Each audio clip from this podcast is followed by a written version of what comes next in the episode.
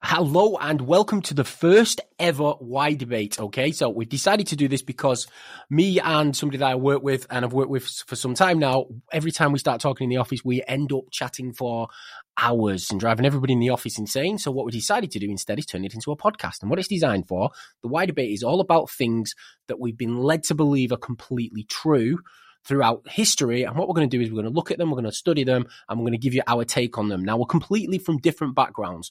You've got Callum Roy with me today, who is from an educated uh, background, and he was brought up um, amazingly. And then you've got me, who was who who had um, well.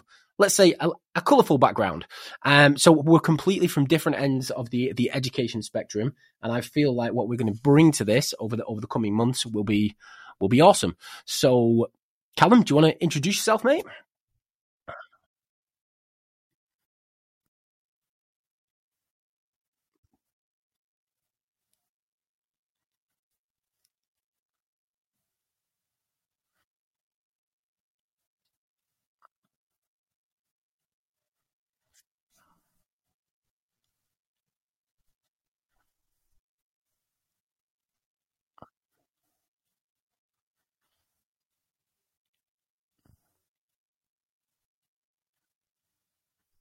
Cool. So our very first episode, we're going to look at somebody. In fact, back in the day, there was a guy by the name of why would I forget his name? What was the steel magnate guy called?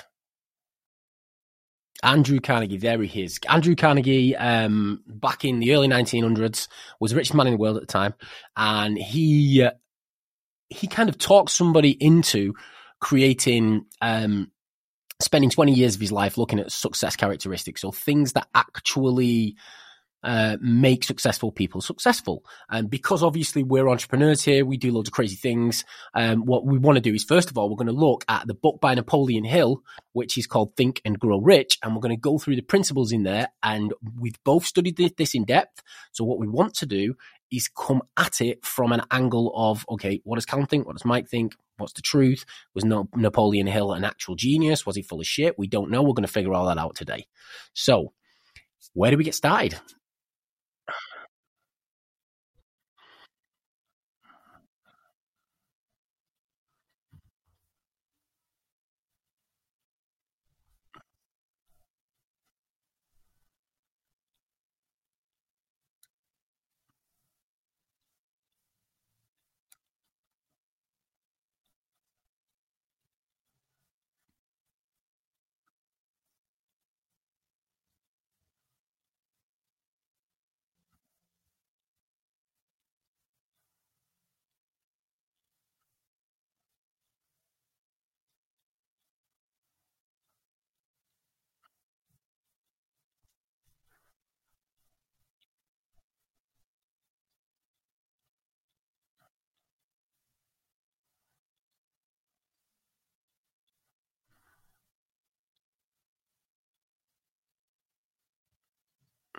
Probably got a better name as well because I've got um, five books on Amazon and I've got one, Get Rich with Digital Real Estate, and it outsells all the others by an X of, of, of certain amount. And the reason is it's got the word rich in there.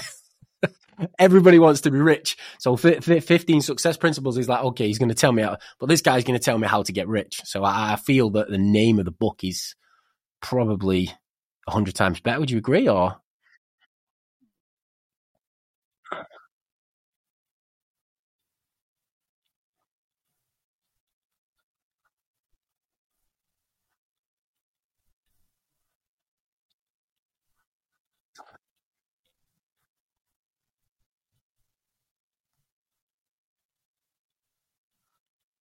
It's a pretty good move then. So the publisher's actually the genius behind because I've got a book called um, "In a World Full of Sheep, Fuck You, I'm an Entrepreneur," and as you can imagine, it's a great name. And when anyone reads it, they're like, "But it's not something that people search for on on Amazon."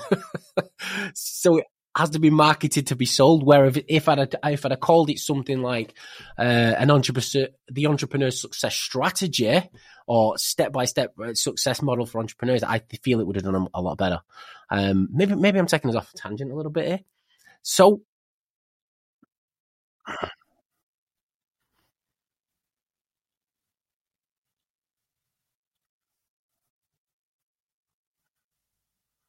Yes, yeah. So, so, so yeah. It, it, I, we'll, we'll move on to his little bits shortly. I mean, obviously, I, am excited about um about this whole thing. I mean, in in in in respect to the principles themselves. So, so we've got another 16 in the 16 principles. I know there's uh, 13 in the thing. Which, if you was to choose a principle, would you say was the most important?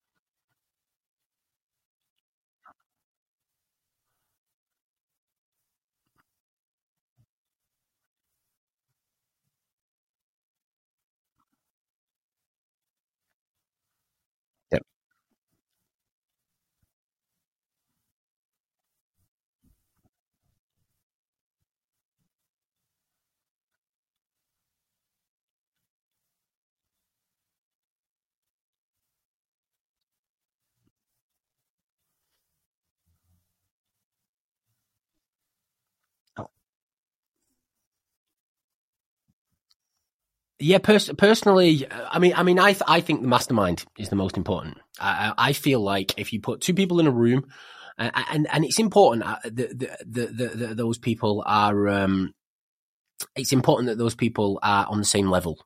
If if if uh, what a lot of people do want to become successful is they surround themselves with friends who are a lot less successful than them because they can be the guy that pulls up to the golf course in a Bentley when the mates are all pulling up in BMWs and Volkswagens or whatever else.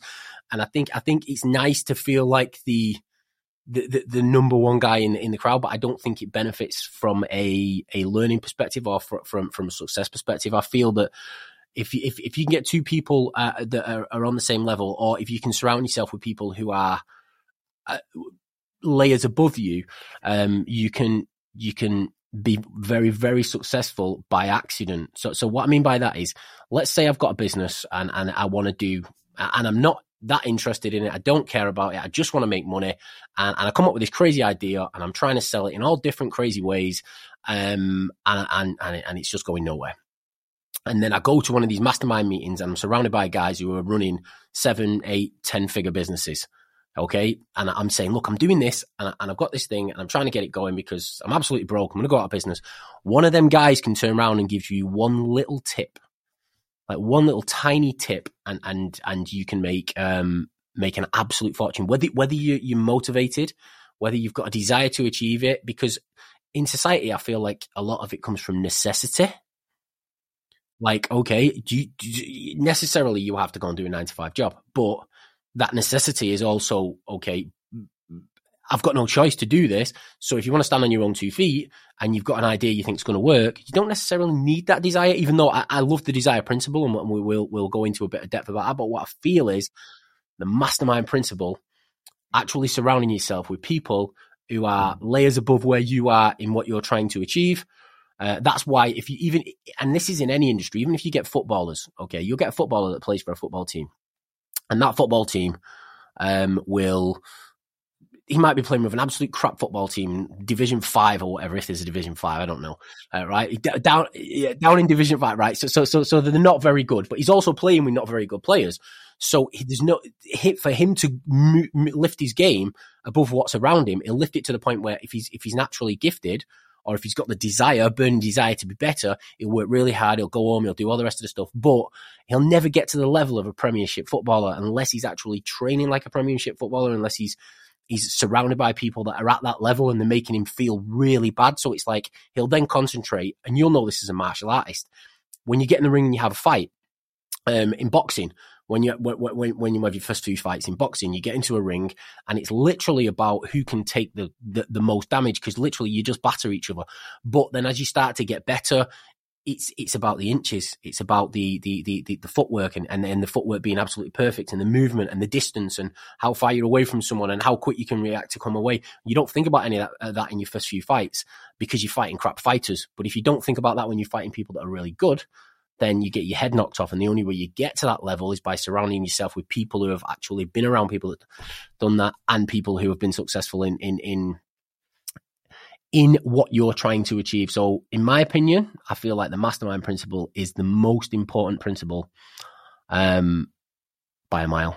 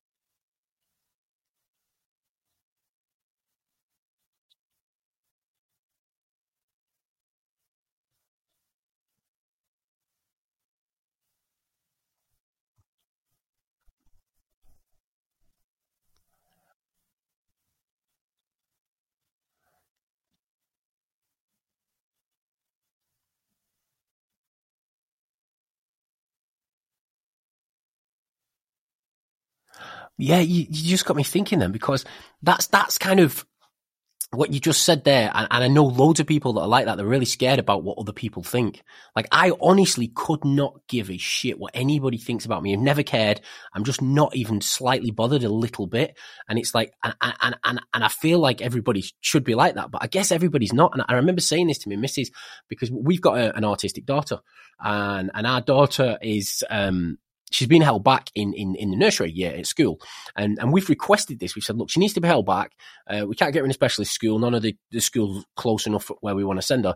And the, the teachers are like, the, the worry was that she's going to fall behind the curriculum. And my answer was, look, I don't give a shit if she falls behind as long as she's happy.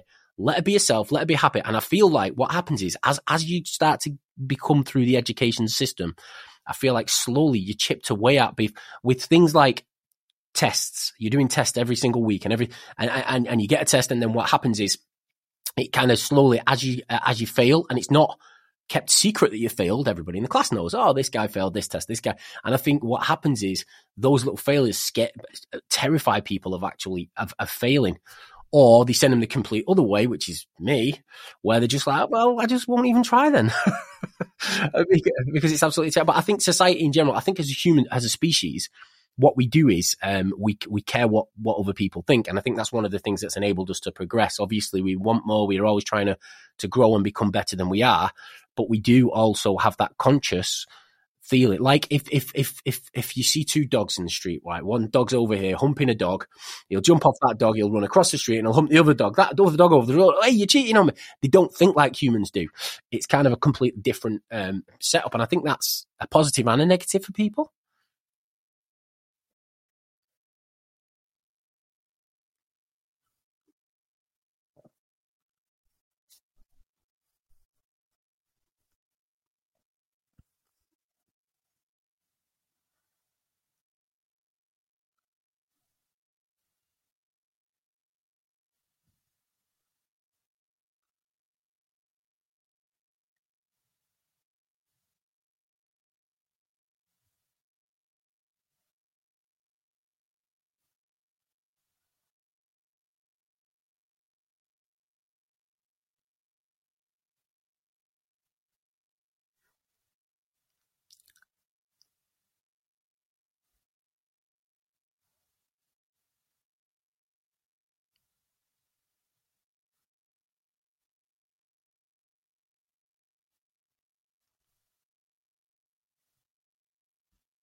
What's what's a partition tro- participation trophy? Hmm.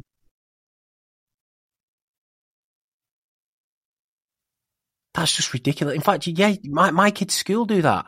My kid's school now, and I'm like, my kid, my kid will get in the car, and if he, if, if he doesn't win, he's like, I got a thingy for it, and he'll throw it in the bin when he gets home, and he's pissed off that they've given him a trophy for turning up. And but I guess I'm very old school. I'm like, mate, there's no there's no position below one, right, that matters. if you're not the number one, then then then you, you, whether you're two or you're 92, you've lost. It's, and, and I guess I grew up in the 80s. I'm quite old. Um, I grew up in the 80s, and in the 80s, it was like people would laugh at you when you, if you lost in, in sports day and things like that, and it toughened up and give people character. Um,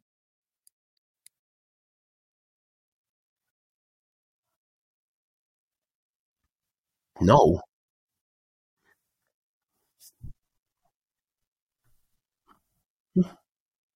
Yeah. Here's here's your losers trophy. Imagine imagine if, if they gave so so so if they gave boxers like a leather belt every time they lost, it's like, don't worry, you've still won a belt. You can go home and feel proud of yourself. And you got a wall full of look how many times I've been battered.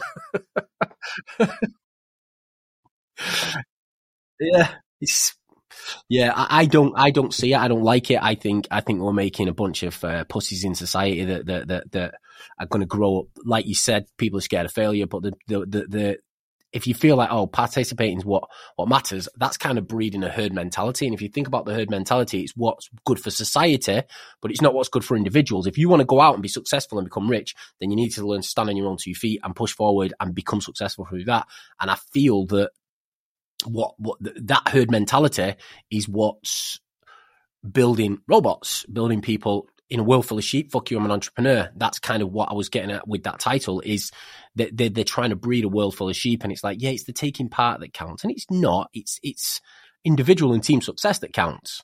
And if, if, if, you're not striving to succeed, then they're going to have a load of mediocre people growing up happy to go and work in a box factory or to go and sit on a checkout in, in, in a supermarket. And there's nothing wrong with doing that if that's what you do. But what I'm saying is you shouldn't be happy with it. I mean, in my opinion.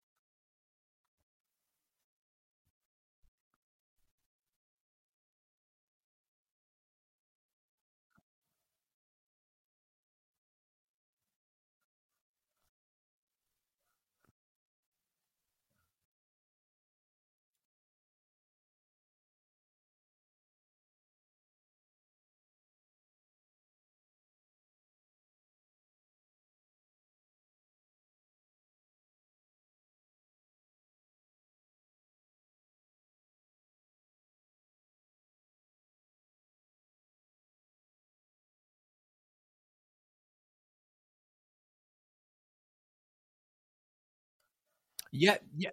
Yeah, no, I, I, I agree. I just don't think people should be awarded for uh fa- for failure. I think you should be okay. You lost, but look at that look at that big shiny trophy over there that that, that whatever his name's just walked away with. That's what you're aiming for. That's what your target is. That's what. Let's look at the, the burning desire. Yeah, that's one of the um of of of Hervey's lessons. Is, is you've got to have a burning desire. If you go to a competition and every single time you turn up, you win a trophy You've got a big trophy cabinet at home that looks beautiful, it's shiny. And do you really have a burning desire to win that number one spot as much? Or is it does it does it teach it, it does, doesn't it? Am, am I right in thinking that it teaches society to be mediocre and being mediocre is okay rather than saying work your fucking ass off and get as far as you can and become as successful as you possibly can and don't accept failure. Don't accept that loser's trophy.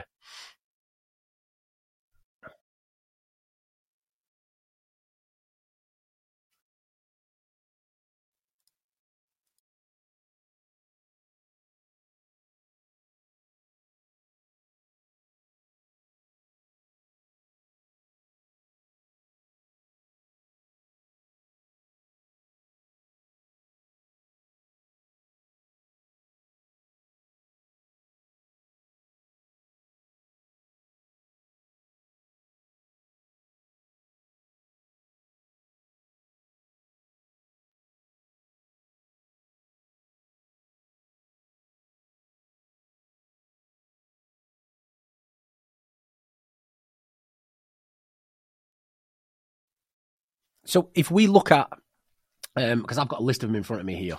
If we look at the the the the uh, the principles that are that, that, are brought up in in Think and Grow Rich, let's let's take for example desire. Yeah, um, I, I, explain it as a burning desire. Um, Napoleon Hill thinks that's the most important, which which um, is debatable. It, it, it might be, it might not be. Um, he's made more millionaires than I have, so um, I'm I'm not there to argue with him about that one. Um, what do you think? Why do you think desire is so important?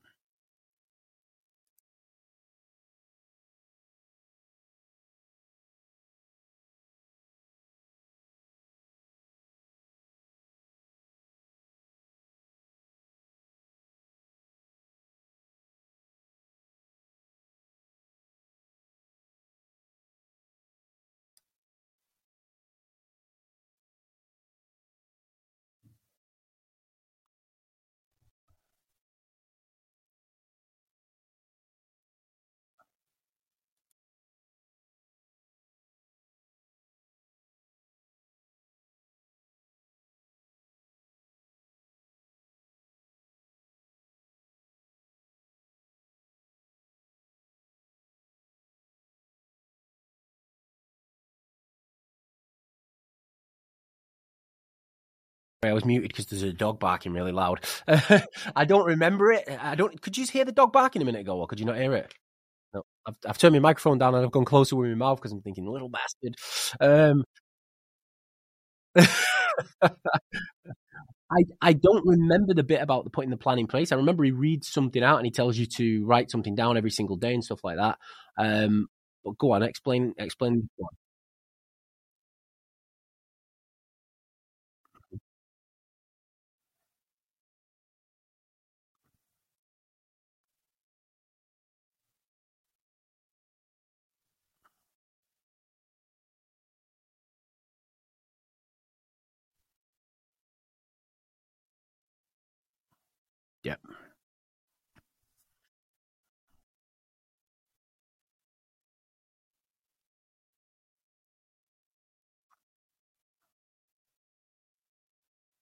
Okay.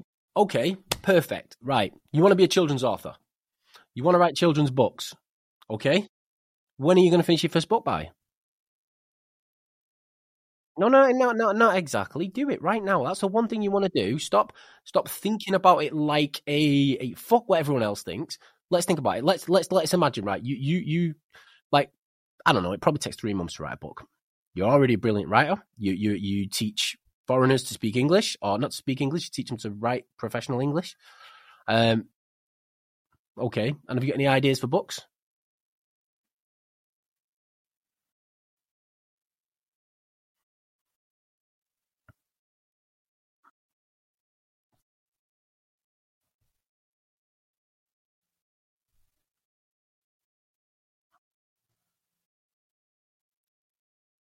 You know the hero's two journeys, don't you?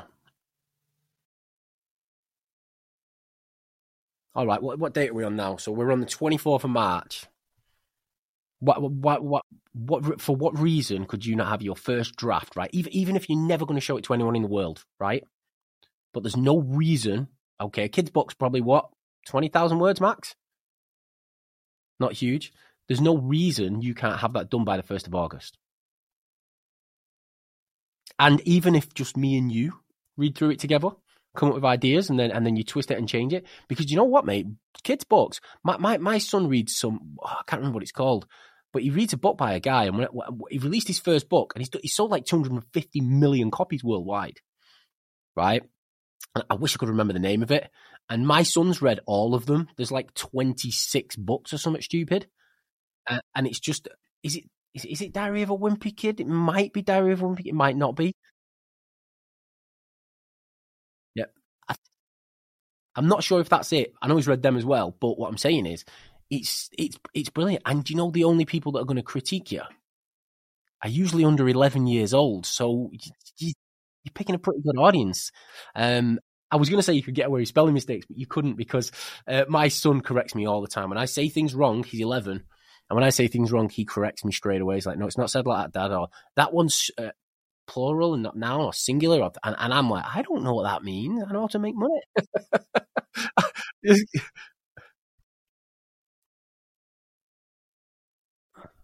yes.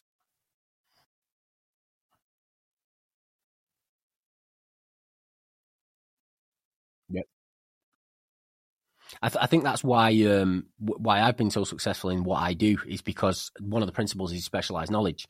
Um, and I realized, look, I, I've not got the education, I've not had the upbringing, I've not had the financial backing, I've had any of the stuff that, that most kids have got. But I'm, I'm, if, if, if I find one thing that I want to do and I push like crazy to do it and become an expert in that one thing, I, I can do it better than anyone in the world. Um,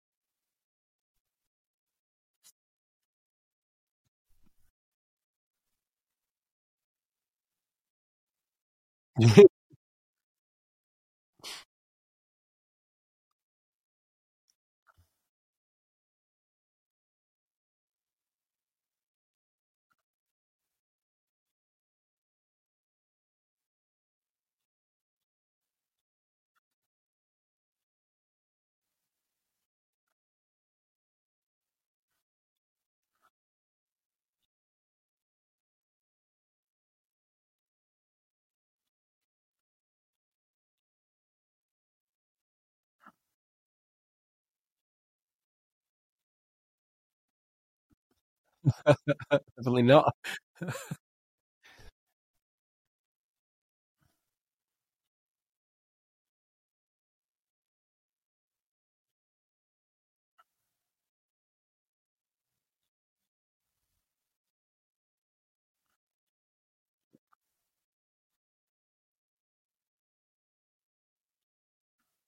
Yeah, there's a lot of people in the internet marketing game that do that very, very well. So they'll go after the real estate industry, but the, what they'll do is they'll find very small little sections of the real estate industry to go after.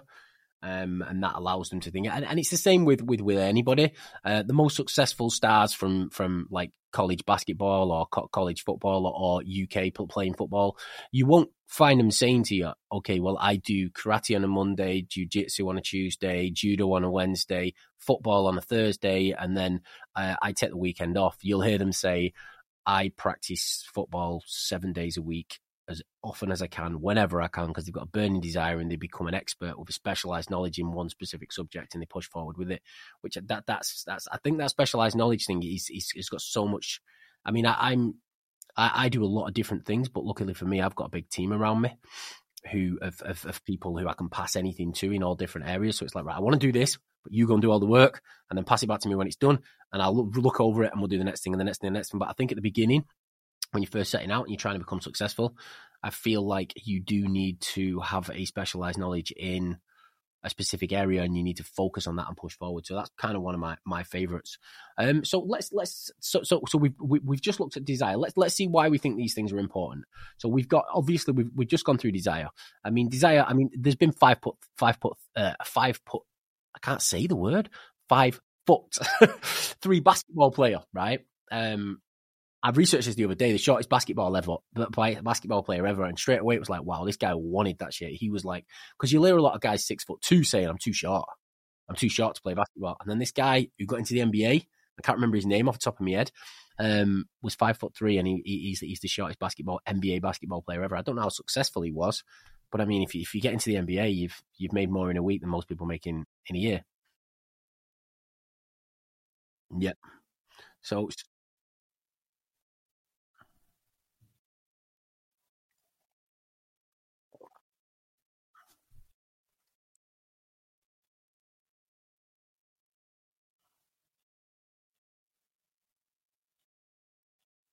Yes. No, no.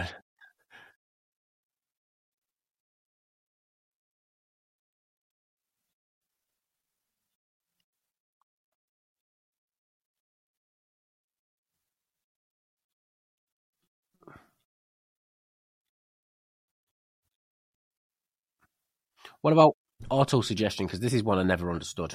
Um, I, I, don't even know what it means. It doesn't make sense.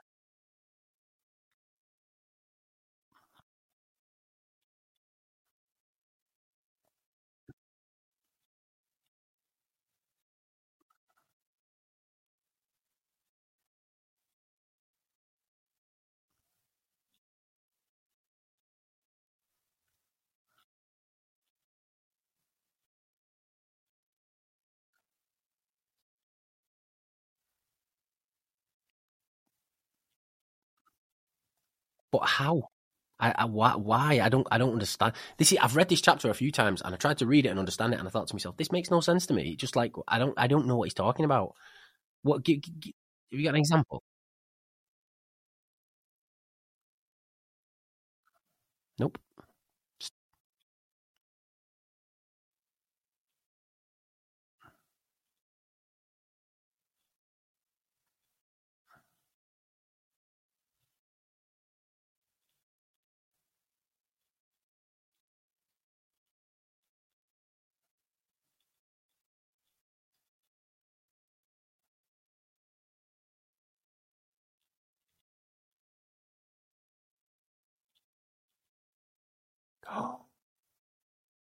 Now I get it.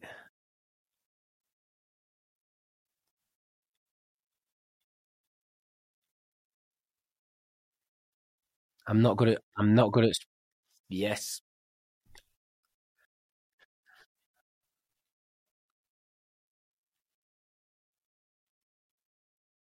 Yes, mate. Everybody does it. Everyone's like, I'm not. I, I hear so many people say to me because obviously I've got a lot of students and I have a lot of people that do a, a lot of, of, of, different things that I deal with, and people will say to me, "Oh, I'm I'm not good at public speaking." It's like, how the fuck do you know unless you've tried it 50 times? Don't try it once and say I'm not very good at public speaking. I'm not very good at writing. I I I, I couldn't spell at 21. I, I, didn't finish school. I finished at 14, but I, I wanted to write a book, so I decided, you know what, I'm just to practice writing every single day, and now I've got five. and it's like it, it, so so so the possibilities um, it, aren't, aren't, the holdbacks. But I, I get what auto suggestion is now. I never understood it in a positive light because I mean Muhammad Ali w- is a great example of positive. He basically he said it's hard to be humble when when you, you're as great as I am. Uh, and he and he believed that, and and he was. Don't get me wrong, he was amazing. He was he was he was the first real popular boxer that like like that uh, that in my era that I remember that that, that like changed the game until Mike Tyson came along, who was just amazing until he until he started raping people.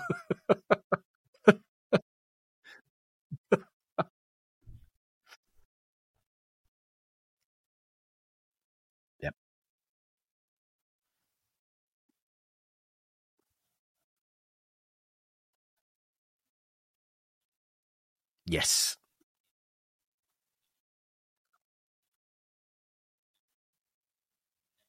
He transcended the sport, didn't he? And and he, it, one of the things that stuck with me, what Conor McGregor said, um, and I think it was when he first went out to Vegas, or one of the very first times he went out to Vegas, it was before he won the title. Um, and I was watching a thing with him where he's with his, his, his guys over there in a house out there, and he was training, and he was saying, "I'm not a mixed martial artist. I'm not a fighter. I'm a master of movement." And then he's doing all these crazy things, and I was like, "What an idiot!" But it kind of stuck with me. And then after I seen him knock out some of these real great guys in amazing ways, I thought maybe that was me being like a bit, a bit short. What do you call it? Like, like short, not short minded. What's the word I'm looking for? Narrow minded. Like, like you're full of shit without actually looking at what it was he was doing. And, and, then obviously nowadays he's transcended the sport and he's he's done so many great things. I mean, he's made an idiot of himself many times, but that I think he's got a drink problem, um, and I think that's why. I think if he didn't drink, I don't think he'd have he'd have ever made an, that much of an idiot of himself.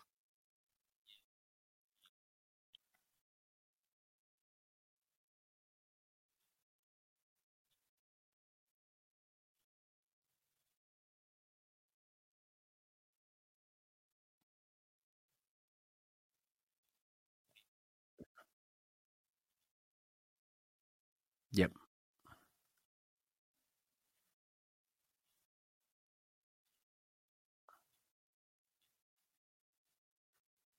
See, I, I, am not sure if it's if it's in this book or if it's in the other one. Um, but what one one of the ones um, he basically calls it, I believe, a pleasing personality. And then in later in later um, books, he calls it an attractive character, or maybe it was the earlier book that he called it an attractive character, the 1925 version of the 16 Laws of Success, because they, they, they re-released it in 28 and they got rid of one of the chapters which was about action. I don't know which, which ones you've read, but there was one about action in the early book, um, and I, I, don't know why they got rid of it. Uh, but I, and then the attractive character, and it's that's that's something that um, Russell Brunson has built pretty much his whole empire on on turning himself into an attractive character for ClickFunnels. And when he calls it an attractive character, he's kind of stole um, obviously Napoleon Hill's wordings, but it makes perfect sense. It doesn't mean he's great looking. It means he resonates with the audience that he actually deals with. And I don't know, is that in Think and Grow Rich or is that one the one that's in these 16 Laws of Success?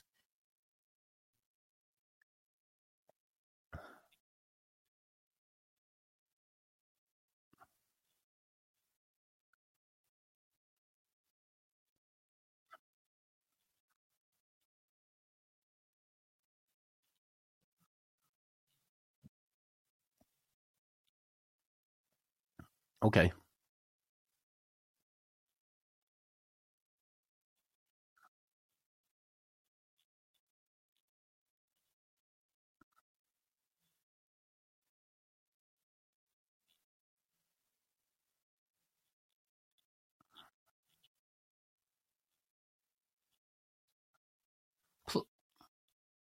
Plus, nobody wants to work for a knobhead, do they? So if you treat everybody like shit, then people are going to be like, "I'm." The, the, that's yeah, that's one of the things that I've always noticed. Is people you, you get the best out of people by getting on with them and, and, and understanding the differences between people and trying to bring out their strengths rather than looking at people and, and, and, and saying, no, you, you need to do exactly what it is I'm telling you to do, exactly how I'm telling you. And they're like, I just can't do it. It's not me. It doesn't fit with my, my, like, like I, I had a, member of my team a few years back, um, and he was, he was terrified of the phone, absolutely terrified of getting on the phone. And, um, he actually worked in this office where we are now, and, and he had a desk over there. And um, he, he, even if I was saying, right, such and such is going to phone up for me today, answer the call and, and, and book him into to, to my um, to my diary or to my calendar or wherever he was going to book it in, and and he, and, and I'd come in and, and he'd have like a white face and he'd be, I'm like, what's wrong? And he's like, I've been tired, nervous all day thinking about this call coming in. And I was like, why didn't you just tell me that? And I wouldn't have asked you to answer the call. I'd got my missus to answer it or something if I've got no one else in the office at the time. and he's like, that there white, pale white, like uh, going into under himself. So eventually I said, right, what I'm going to do is I'm going to let you work from home. and I'm going to give you a job building websites all day, every single day. So you never have to interact with people because that wasn't his strength. But the work that he creates of, of in regards to the content creation, the website creation, the accuracy, and, and everything else he does is absolutely amazing. It's brilliant.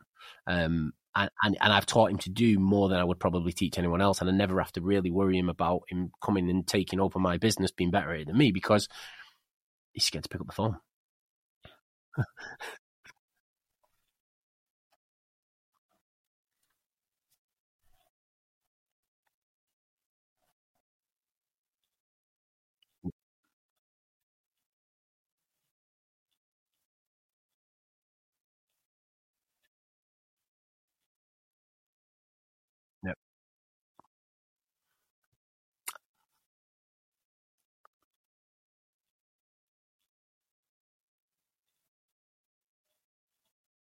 Yep.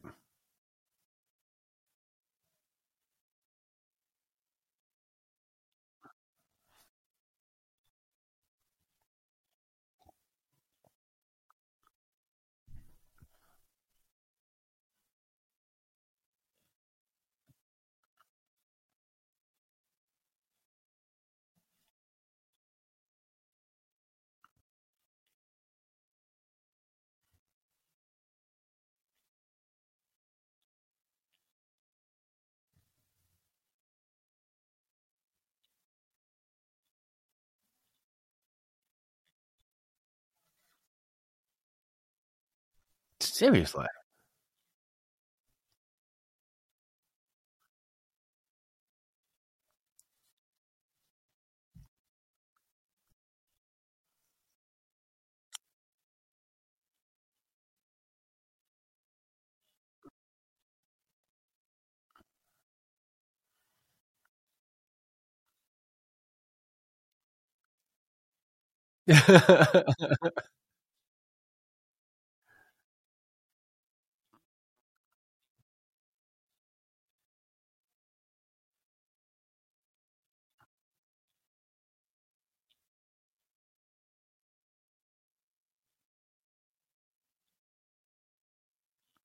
It's your own fault.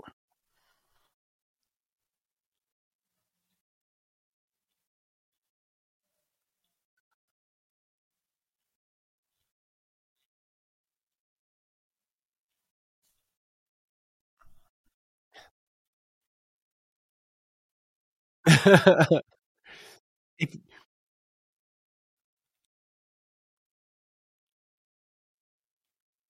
but do you feel like somebody like him's got a burning desire to do it? Because if he stood on the sideline, not dressed and, and thingy, maybe you can kick him up the ass and motivate him by making him feel bad about himself. But uh, do you not feel that somebody like that will always fall back into old habits when they become so? So that's when you get these. They call them prima donnas, don't they? When you get a, uh, somebody who, who unfortunately you've always got to kick them up the ass to get them to actually do anything because they feel like they don't want to do it and they're there for the sake of and and they become very difficult to manage. If if I had somebody who was super super talented in in, in working for me, I think, and they were they were a pain in the ass. I was constantly after kicking them up the ass rather than just saying do this this this or this or stick it on your to do list and fly through everything as fast as you can type of thing. I think I'd fire them even if they were super talented because I feel like the constant effort is not worth the outcome unless nah, the constant effort is not worth the outcome. It stresses you out. You, you go, you, you.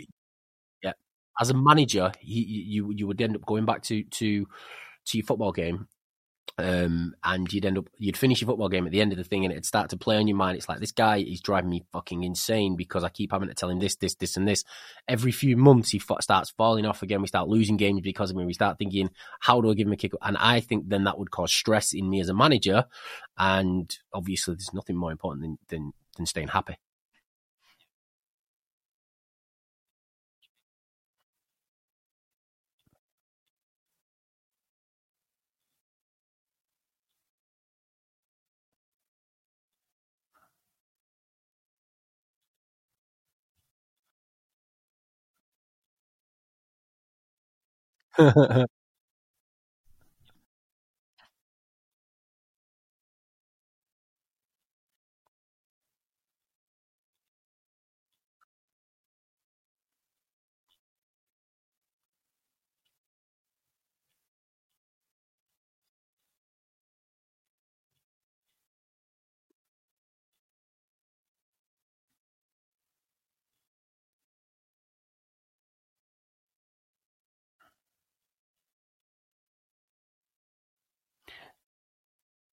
So another one that's in the book is decisive in nature. Now, I was taught growing up that you should always sleep on your decisions. You should always think on your decisions. You should always take your time and not, um, not, not make decisions fast. And I've probably missed so many opportunities through listening to people who weren't successful growing up telling me that you you like like you should never make a financial decision uh, on the, on the spur of a moment. Don't get me wrong, I've made decisions fast that have been wrong, but I've always every opportunity I've ever I've ever been in or been involved in or, or, or, or that's opened up to me has always happened because I've been to just said, yeah, let's do it. Let's go for it. Let's see what happens. Shit, the fan it does. If it doesn't, and if it works, if it works. What do you? But what do you think about that decisive in nature? What, what, what, what are your takeaways from that?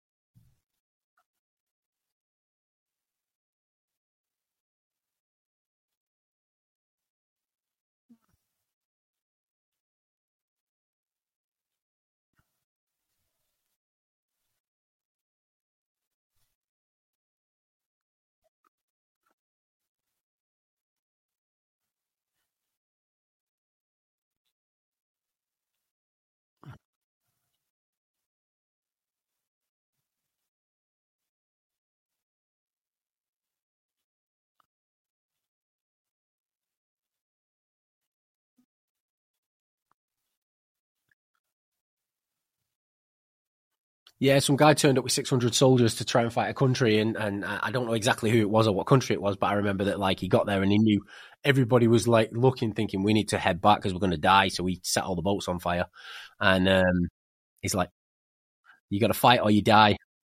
Who, who was it? Okay, Spanish went to Mexico. Yeah.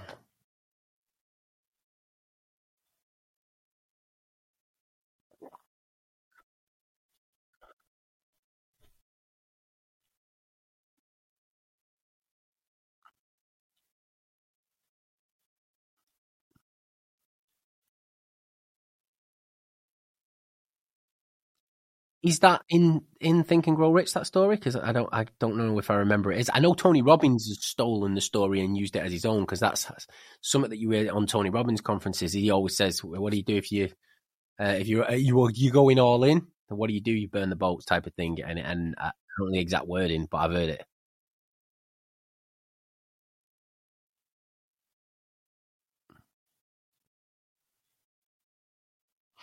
Tony Tony Robbins does. He actually says in his conferences, um, what it's something about an island.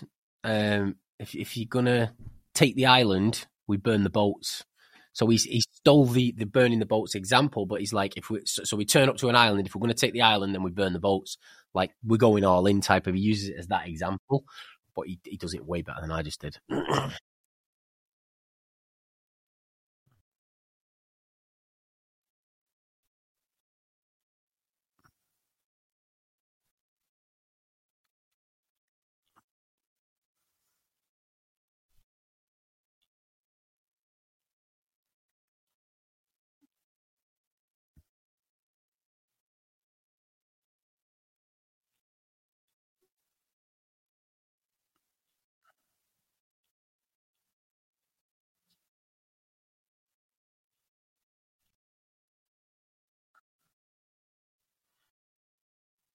Yeah.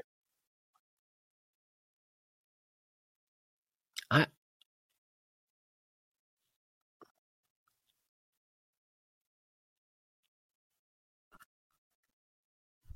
I, I think parents in general are terrified the kids are going to get hurt, are going to get thingied. So, so your mum would have been in a situation where she's looking at this and she's thinking, I don't want him to go to Hong Kong on his own.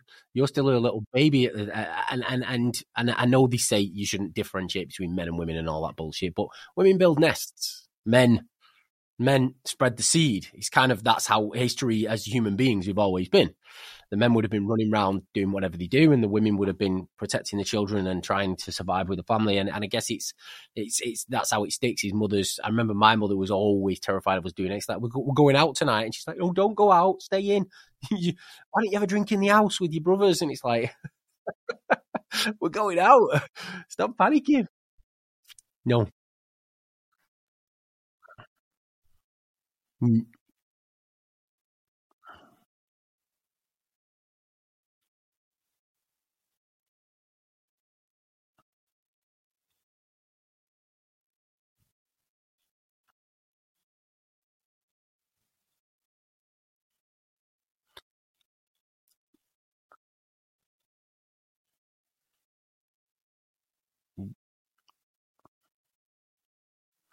See, I don't think it's the housing market that's causing the problem.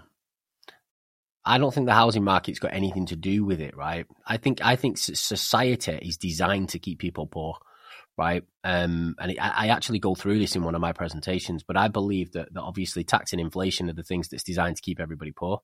And with when it comes to tax, obviously it always goes up, it never goes down. I don't I don't remember a time in my life when it actually went down. I think it went from VAT went from twenty to fifteen back to twenty again at one point, which was like, oh my god, they put something down, but they never do.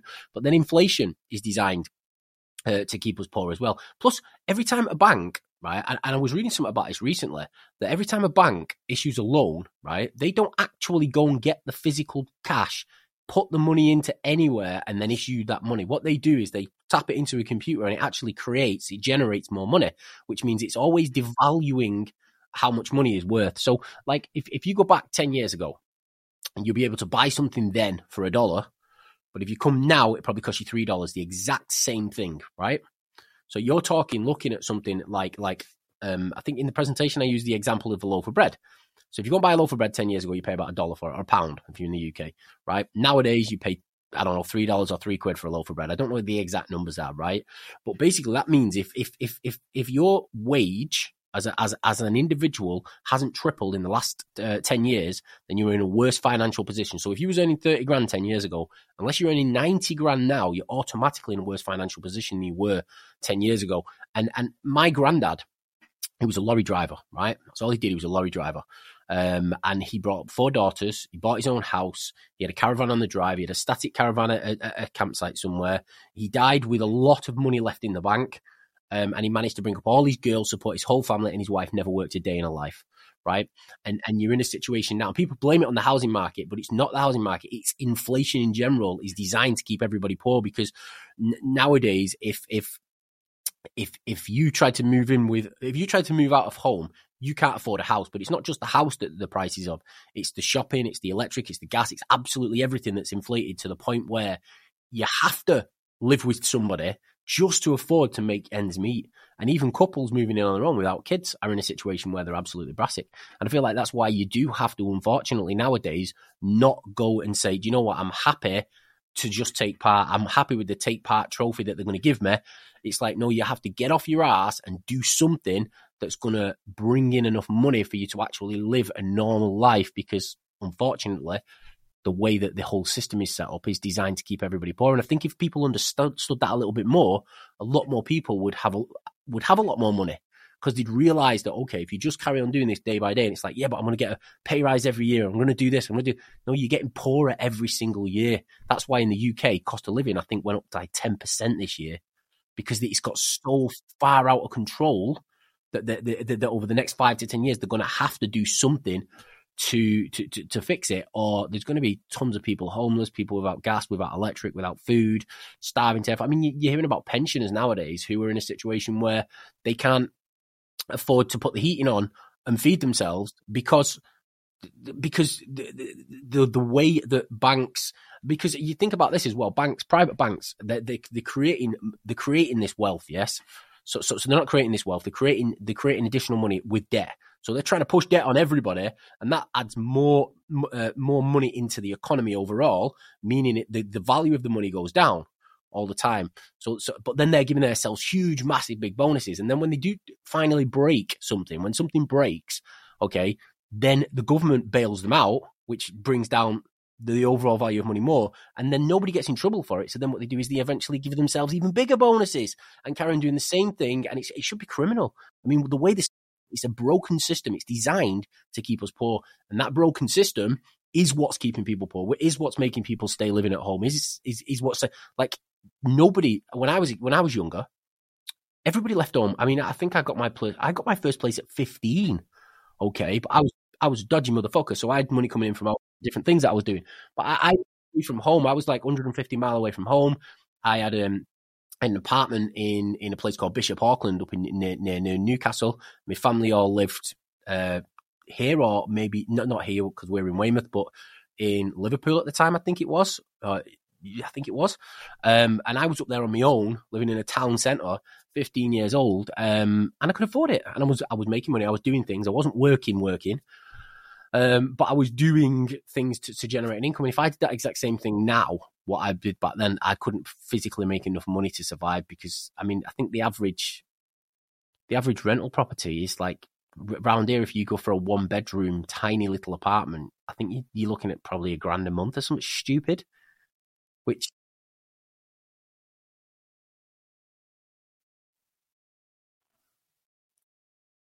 it's ridiculous, isn't it?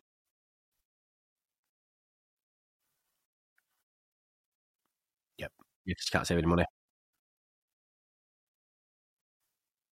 Yep, because it's designed to keep you poor. And it is designed to keep you poor. The rich get richer and the poor get poorer. And unfortunately, unless people understand that, that, that society as a whole is, is not society as a whole, but the way that the government's designed it, it's a broken system. It's never going to fix itself. It's only going to keep getting worse and worse and worse and worse. And eventually, 10 years from now, maybe, maybe a bit longer, civil wars or something's going to break out because there's going to be so much poverty and there's going to be so many people that have got no money and no options and no way out of it that I feel that the the because of the way the banks are able to just keep making more money with debt and because the way inflation is affecting us that that's nothing nobody's wage triples in 10 years okay? You're getting what 2 3 4% max on an annual basis unless you, you're getting a promotion so, so, so people earning 30 grand 10 years ago, definitely, if they've got a normal job and not earning 90 grand now, no, it just, just doesn't happen.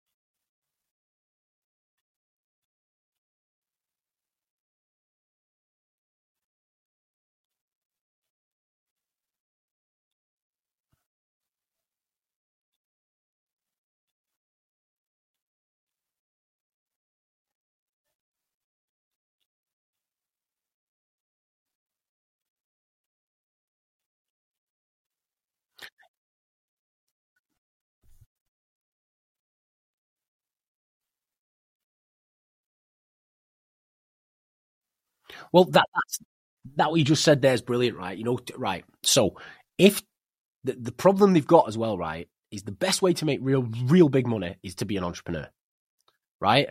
But right, if you pay teachers shit wages, then anyone who knows how to be an entrepreneur and how to be successful and how to make good money is never going to go and work in a school because they can go make two, three, four hundred grand a year doing almost nothing, or they can work long hours, dealing with children, marking exams, doing all the the, the education system's broke because you, you can't get somebody who's good at something that, that pays a hell of a lot of money that where you don't have to do a lot that's ever going to go into a school and teach unless they've got a burning desire to do it. And in most cases, an entrepreneurial person doesn't have a burning desire to teach. They have a burning desire to do things that focus their mind, that, that interest them. It doesn't matter. It's not necessarily about the money. I, have never tried to push forward for money. I've never tried to push forward for finance. I've never really been that interested in in actual money. Um, most of my money goes straight to my family. Um, and I, I, I, just it's something that's never interested me. I don't care about money, but I, I, I love the game, and and I find a lot of entrepreneurs love the game. I was talking to somebody yesterday on um, my podcast, um, and he was explaining to me that when he was 15 year old and he was in school, or 16 year old maybe, and he was still in school, um, he started to get into computers and what he was doing rather than going out and drinking with the lads and trying to get in girls and all the rest of that stuff like you do as a teenager he was actually building computers um, and then he was selling them to uh, businesses and then he started even selling them to his own school. And then he ended up building some some sort of data thing which will come on my next podcast. I don't know when it'll be released but it's, it's he, he wasn't doing it for the money. He was doing it for the for the for the do you know what I mean? For the, the, the, the, it's like you get a real buzz out of it. Yes, yes.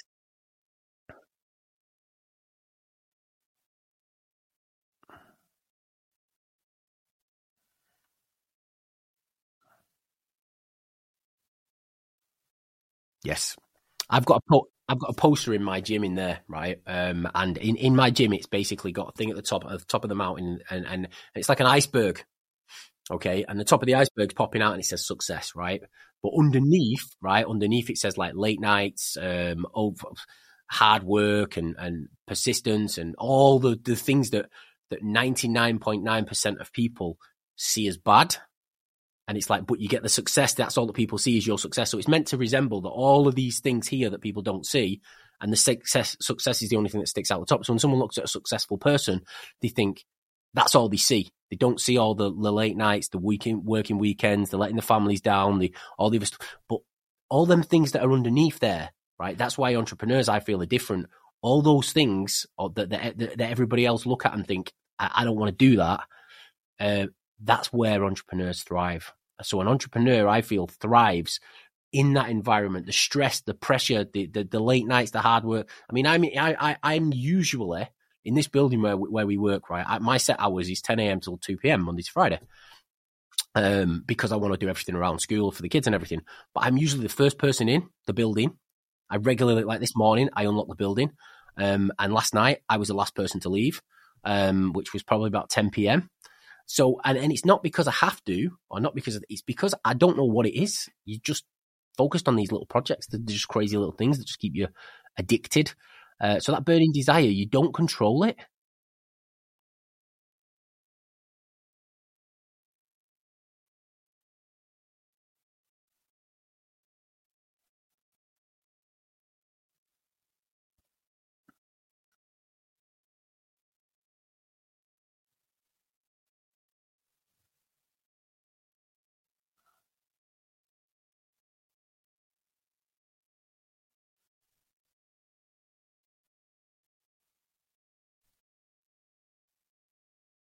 Yes.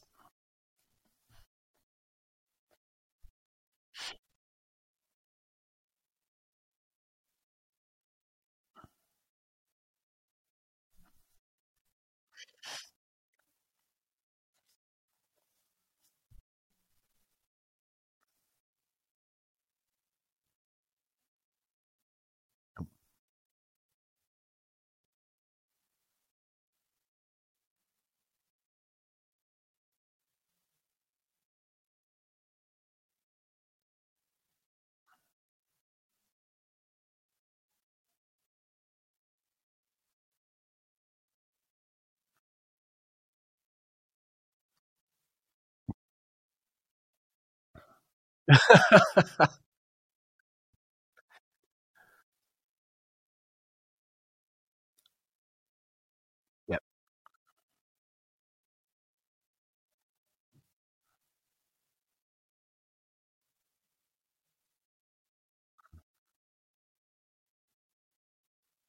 Yep. And I think that's another thing where, where we were talking about the attractive character earlier.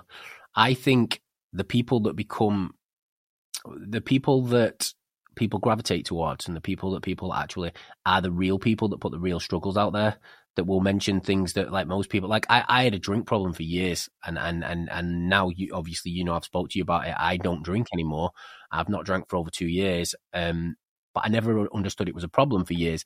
And a lot of people wouldn't go come out and say I had a problem drinking too much. I was I was I was I was a piss I was a functioning alcoholic and and my mum used to say it to me when I was growing up, Mike, you've got a problem with it because 50s, uh, what did she used to say?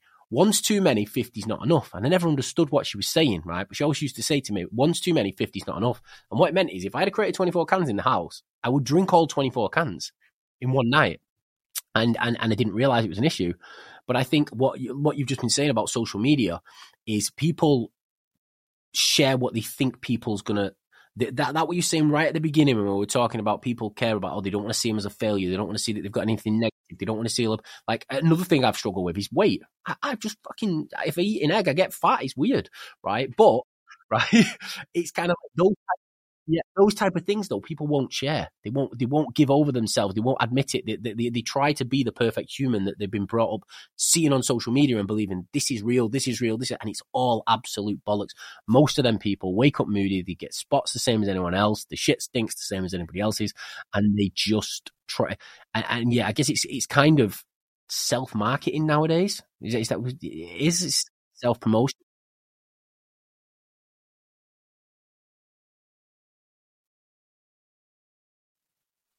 Yep.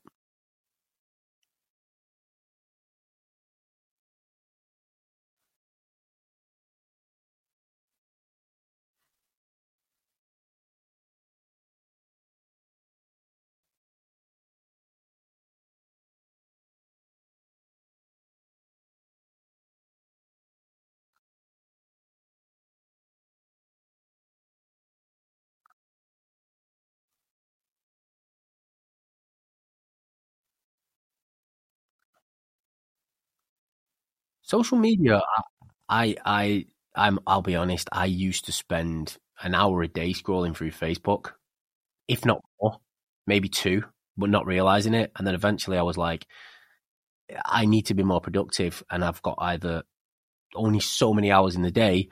I start looking at what can I cut out of my life that's not really bringing in any benefit at all to the business or any benefit to me and my family.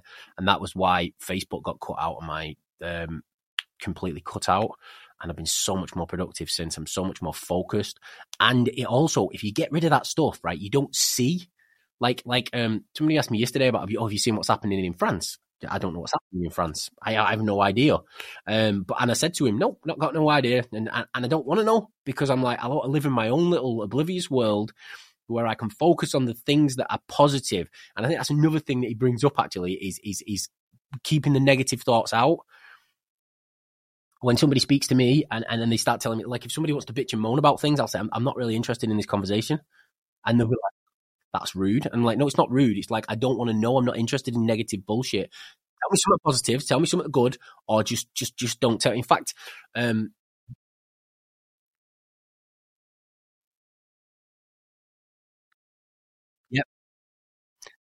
when when I was doing the interviews myself for for, for people um, starting to work here and, and, various other things that I've done in the past, the first thing I used to write at the top of uh, uh, uh a, a, a like the document that I had right. So this is what your job role is going to be. Big black writing. It always used to say the main rule of the office is if you can't say it positively, do not say it. So if there's not a positive way of saying it, don't say it. Figure out how to say it with a positive spin. And if you can't, don't say it. And the reason I did that is because I fucking hate negativity and I hate when there's an atmosphere when you walk into a room and it's like I can feel that. I'll just walk straight back out and won't go back in and like that. not having nothing to do with that. Which is which is which is why I've been in a relationship for so long. Mostly happy because as soon as it gets negative or it gets them them them them down, I'm like, see you later. I'm going to the office. I'm gonna go and do something that makes me happy.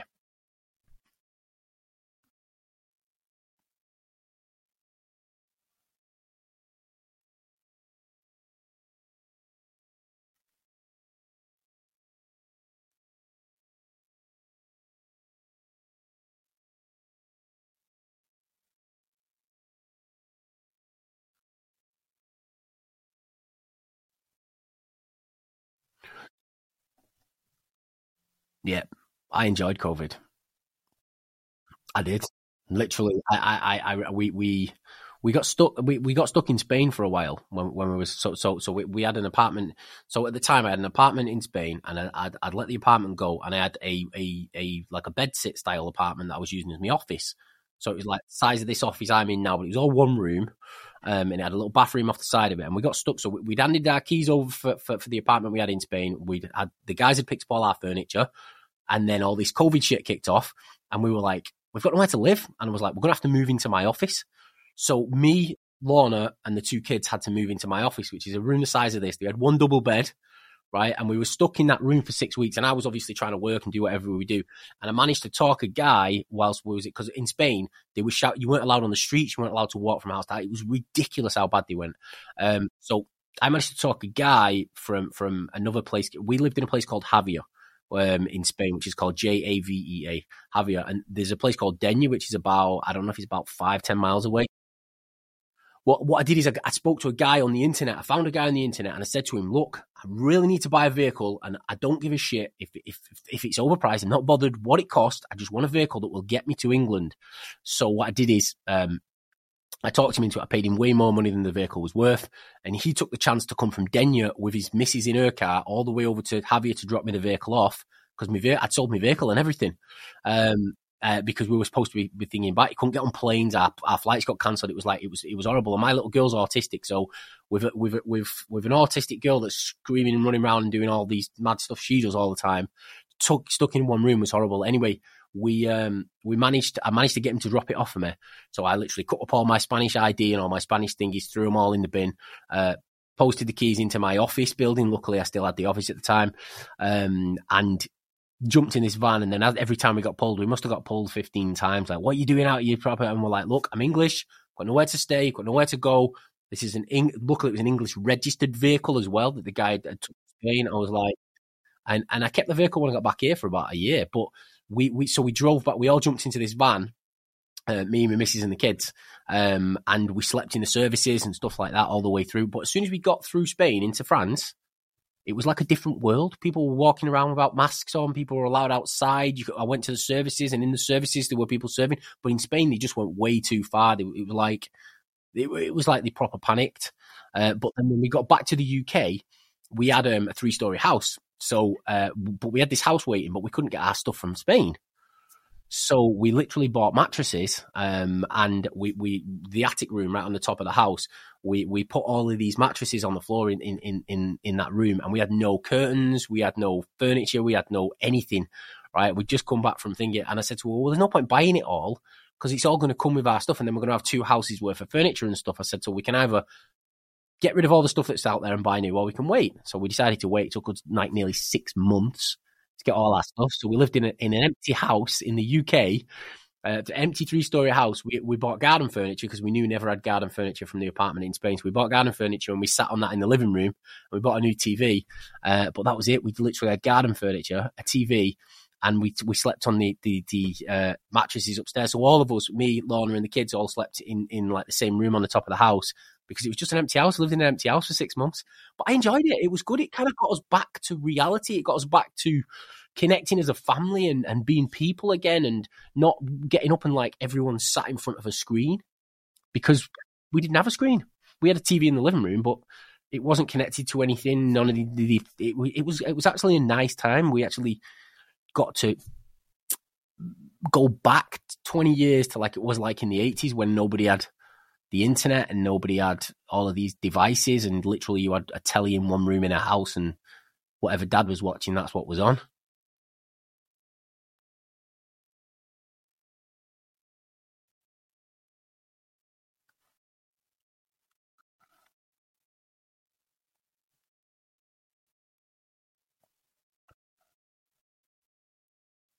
Okay.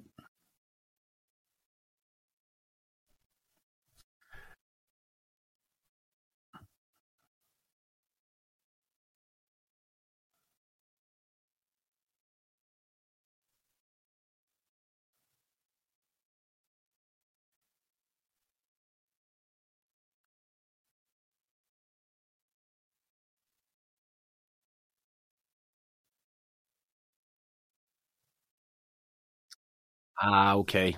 Yes.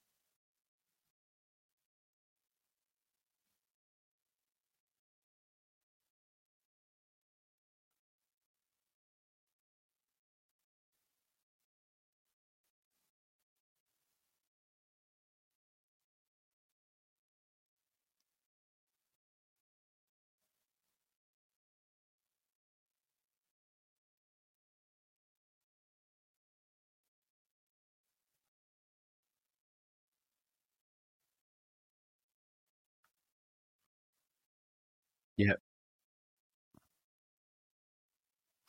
If I was just going to say, if you do look back, I, I, never thought of it the way you, you, you did because, but that sexual transmutation thing, um, I never paid a lot of attention to the actual chapter because I thought it's just bollocks that he can't know that. But when you think about it, that that actually makes sense as to why he would have put that in the book. Because if you think about it, I think it was Elvis Presley. I think Elvis Presley used to dance a bit um, raunchy on stage, and I'm pretty sure they, they, they arrested him for it and he got locked up. And I'm pretty sure that was one of the reasons he went into the army. I could be wrong. History, I might, I might have read this wrong, right? But I'm pretty sure that the reason he went into, um, he went into the army was something to do with him getting arrested on stage, or or for dancing the way he was in public, whatever it was he did. But that was like 30, 40, 50 years after this. So if you think at that that level of time, that's what it was like. So imagine how how taboo it was in the early 1900s, 1920, whatever year it was he released. There was definitely there's definitely a 1925 edition, but I think that that was the 16 laws of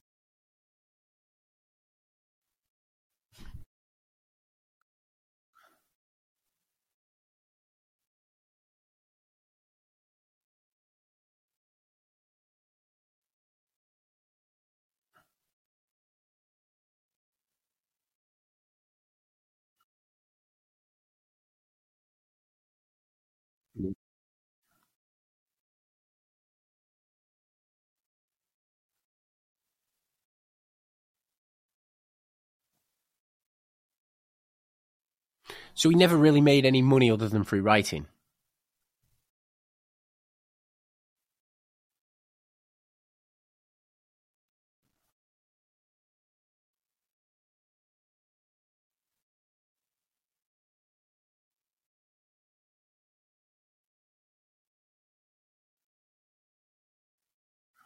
Seriously?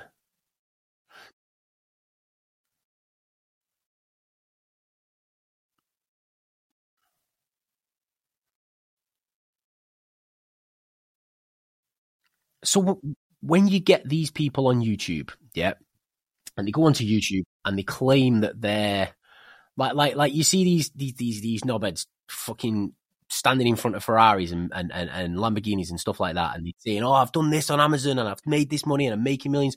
and then they start using the, the, the cash guns to shoot the money around and stupid things like that, and really they've never made a penny in their life. And everyone's like, "Yeah, they're just fake gurus. They're just full of shit. It's just fake marketing." Do you think Napoleon Hill was the first one of them, or do you think he act because I mean, obviously or, or, or, do we look at it a different way? Do we look at this like because I think there's a guy on the in fact I won't even say his name because he's an absolute prick, right? But um, there's a guy on the internet that goes after people who he calls fake gurus, right? And But but but when he goes after these, yeah, he's an absolute knob, and I won't even say his name. In fact, he's called Mike Winnet. He's a prick. He's on YouTube, and I really dislike him. And you know what made me dislike him? When he first started doing it, he was going after people who he said was fake gurus. And if they got a 997 on the price tag, they were fake guru. If they got this, and he's got, I think it's called something bingo. But then he went after somebody called Richard, uh, Russell Brunson, right?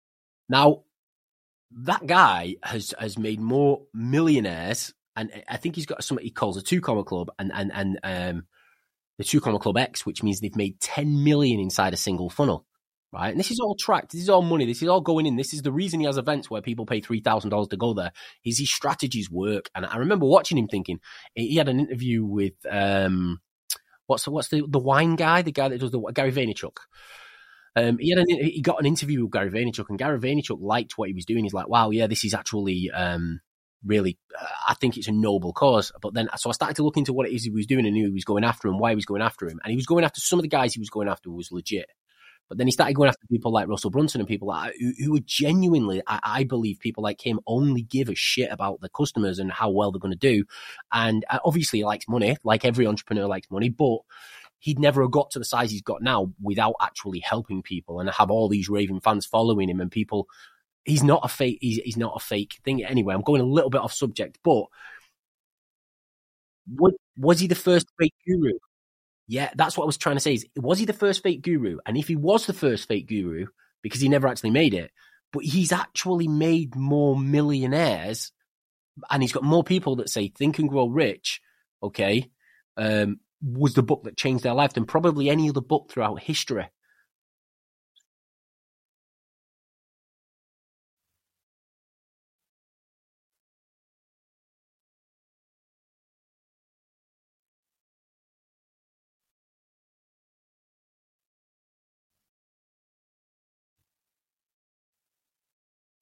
So he just he learned them, but but but but he learned them maybe from other people, maybe he made them up. I don't know. I don't even know if the interview were the interviews true. Did he do all the interviews?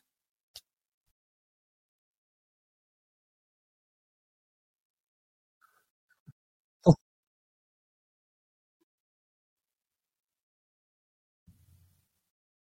Wow.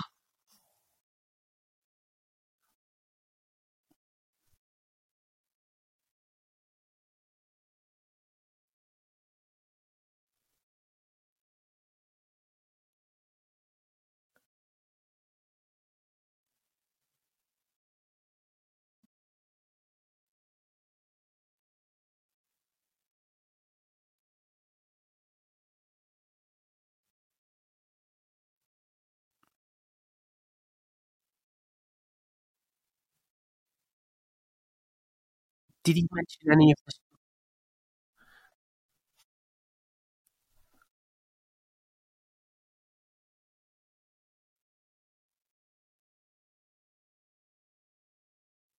So Andrew Carnegie's got books because I was trying to find something on um, on the internet about Andrew Carnegie. And I found something and I bought it and, I, and I've not watched it yet because I've actually found something else about Napoleon Hill, which is is him speaking um, at an event, uh, not an event, so, so what they do on the on this thing, which is cool because um, it starts with his manager at Napoleon Hill Foundation or whatever it's called. I don't know what it's exactly called, talking to the camera, and you can see he's reading from his thing as he's saying it because obviously they've got no technology back then. And then and then he he opens the doors, and they must have it on a wheel thing because he walks you in through the doors with the camera. So he tries to what they're trying to do is make it feel as though you're having a real meeting. And he says, "Oh, how do you do? Uh, please take a seat." And then the camera dips towards where the seated area is, and then he starts talking to you. Um, and I watch it, and I was thinking, "Wow, this is like." Um, this is like the first, you know, when they're trying to make it feel like like the first 3D type interview yes, that's kind of what they were trying to go for, but obviously in black and white, and, and all you were doing was walking into his office as they, so they're rolling the camera in and then sitting him down. And I was thinking, he really, no, I've, I, will show it you. I've got it on my phone. I've actually downloaded it to my phone because what I do is a lot of the stuff I, I, I want to listen to, I, I, download to my phone and then I listen to them in the car. And, and obviously it's mainly talking, but I'll show it you later. and I was like, wow, this is cool. Because I, I, do that. I look for all the guys who've done it years and years ago. Because the difference years ago compared to now was you actually had to be super creative and you had to actually get up and leave the house and go out and do things to become successful. Whereas nowadays, you want to be successful, you can actually do it sat in your bedroom, um, like drop shipping and stuff like that. Like when I first started selling, it was eBay, and I never knew anything about stuff like drop shipping or anything like that. So I used to go to the auction houses, and I used to buy all the everything, and and and then and then I'd, I'd, I'd take it down, and, and I had two like there were big metal cabins when I first started doing it. And I used to pile everything in flat pack and all sorts of different stuff. And then I'd have people building it for me. I'd turn up in my van, fill my van up. And then what I, what I, start, what I used to do is I used to drive around to all the secondhand shops and I'd, I'd, go to a secondhand shop, I'd have a van full of stuff, and I'd, I'd, walk up and I'd be like, right. And it's kind of how we do business now. So I, I wouldn't sell, I, I, would give away and I'd get paid when the value comes later. So what I would do is I'd turn up at a secondhand shop and say, right, have you got any space? And they'd be like, what do you mean space? I'd be like, have you got any space where I can put my stuff to sell? So I'm going to bring stuff. Every week I'll bring you stuff. And what I want you to do is give me spaces, tell me what spaces you've got in your shop. We'll figure it out. Um, and I'll put all my stuff in there. I'll tell you how much I want. You charge whatever you want for it. I'll come back next week, and obviously I'd do super discounted because I've been bought it from the auctions. It was flat packing; it cost me next to nothing, and it was brand spanking new, the stuff that wasn't already damaged. I'd give it to these guys, and the following week, so I'd get nothing up front, but the following week I'd then turn back up and I'd say, right, full, sort the money out. They'd pay me for all the stuff that was gone, and then I'd, I'd, I'd right all your empty spaces in your shop. I'll fill them back up with more furniture, and sometimes I'd come back with multiple vans. And by the time I finished doing it, I had like five different shops that was completely full of my stuff and what I used to do every single week is is drive round and basically just turn up and just pick collect my money off the guys that own the shops and then fill up the spaces and do the same and the same and the same. And that was kind of me round. And I turned it into a business. So it was like a real world business. It was like thinking. And then eventually when, when I decided I didn't want to do it anymore, I kind of got bored of the, it was just boring. It was crap. But it was, it was like most people were like, wow, that's genius. You built a, a business out of everyone else's businesses. So what I did was I basically went around and said to them, look, I'm not going to be turning up. So you're going to have to start doing your house clearances and stuff like that again. But as, as like a parting gift, keep, keep the whole shop full of furniture. I don't want anything for it. So I gave every single one of them the full shop of furniture and said, right, because they'd gone from being scruffy little secondhand shops to being like almost furniture shops. Um, within within a matter of months, and they were making way more money than before. And it was because I had this network working from from, from the back end. But that's quite why the old days, the old guys, the guys from years ago, are really interest me a lot more than these modern gurus because the modern gurus have done it sat behind a computer. And if you put them into a situation where the internet was taken away, I think probably almost 100%, like 99% of people would fail uh, because you've got to get off your ass.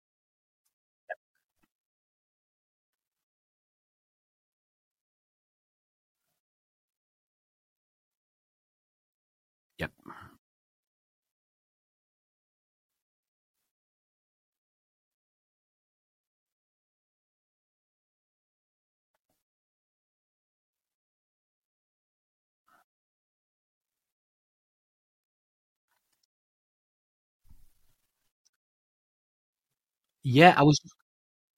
Well, yeah, definitely. But I think it also gives you real bad headaches and stuff like that. It's just, it's like 3D. I think it's almost a gimmick. Maybe if they could make it, I think right. I think sticking something on your head for long periods of time and, and, and, and living in that virtual reality can only damage your brain. Uh, and maybe it's good for educating and maybe it's good for thinking, but I don't, I don't, I think unless they create walking machines that you actually walk into and it's a VR situation there and, and everything's super crisp and not damaging your eyes and, and think I don't, I mean, it's going to happen. It's going to get there, but I think the cost of having a big machine in somebody's house is is is, is too far out there. But then Mark Zuckerberg's going after it, and he's he's never failed with anything. So I'm probably completely wrong. I just feel that.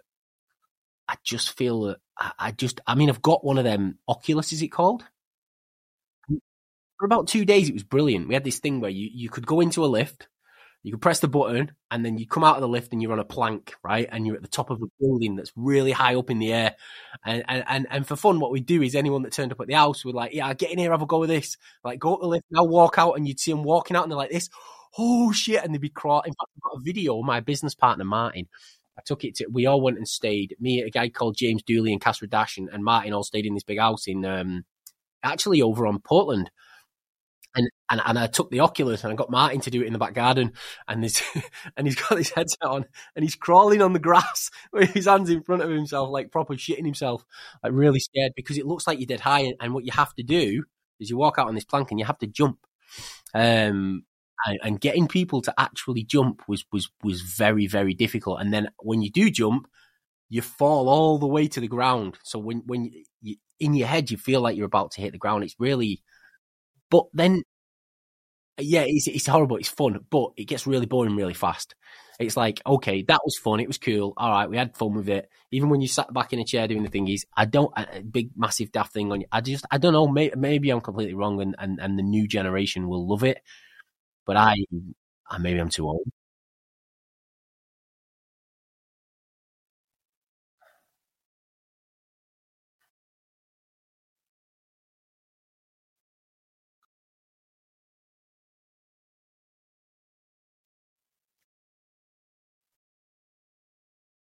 But that's another principle: imagination. You've moved us into.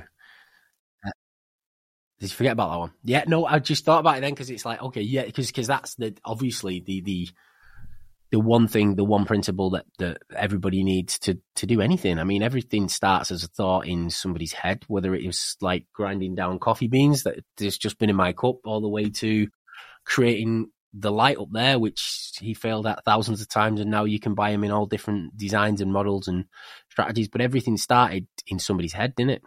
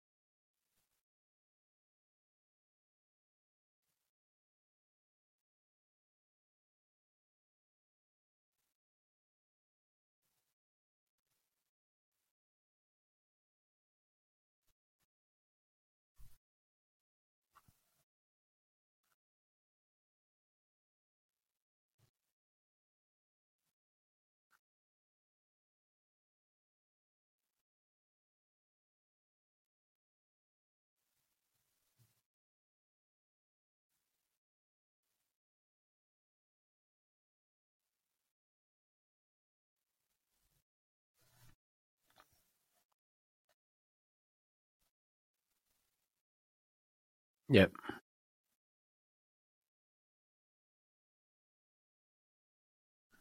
Got tons. Yeah.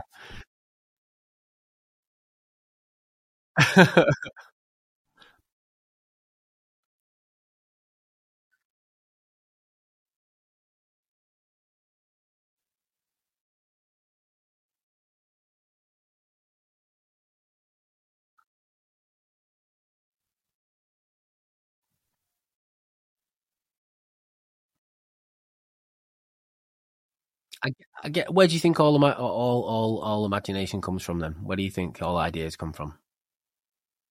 I've got my, but I'll see what you.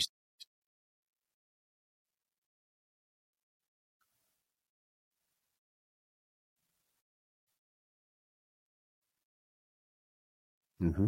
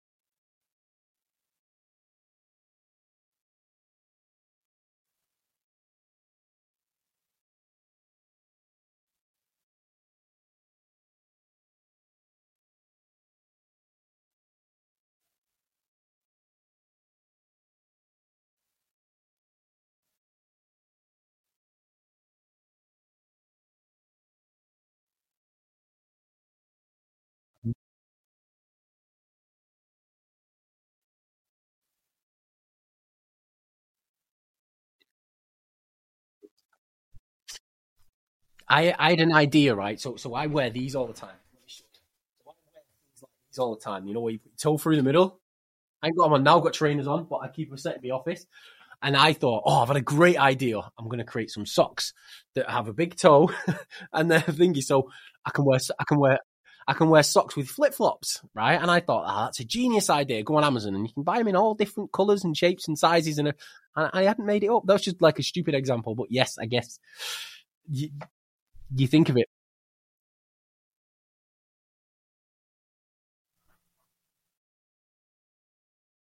Yep.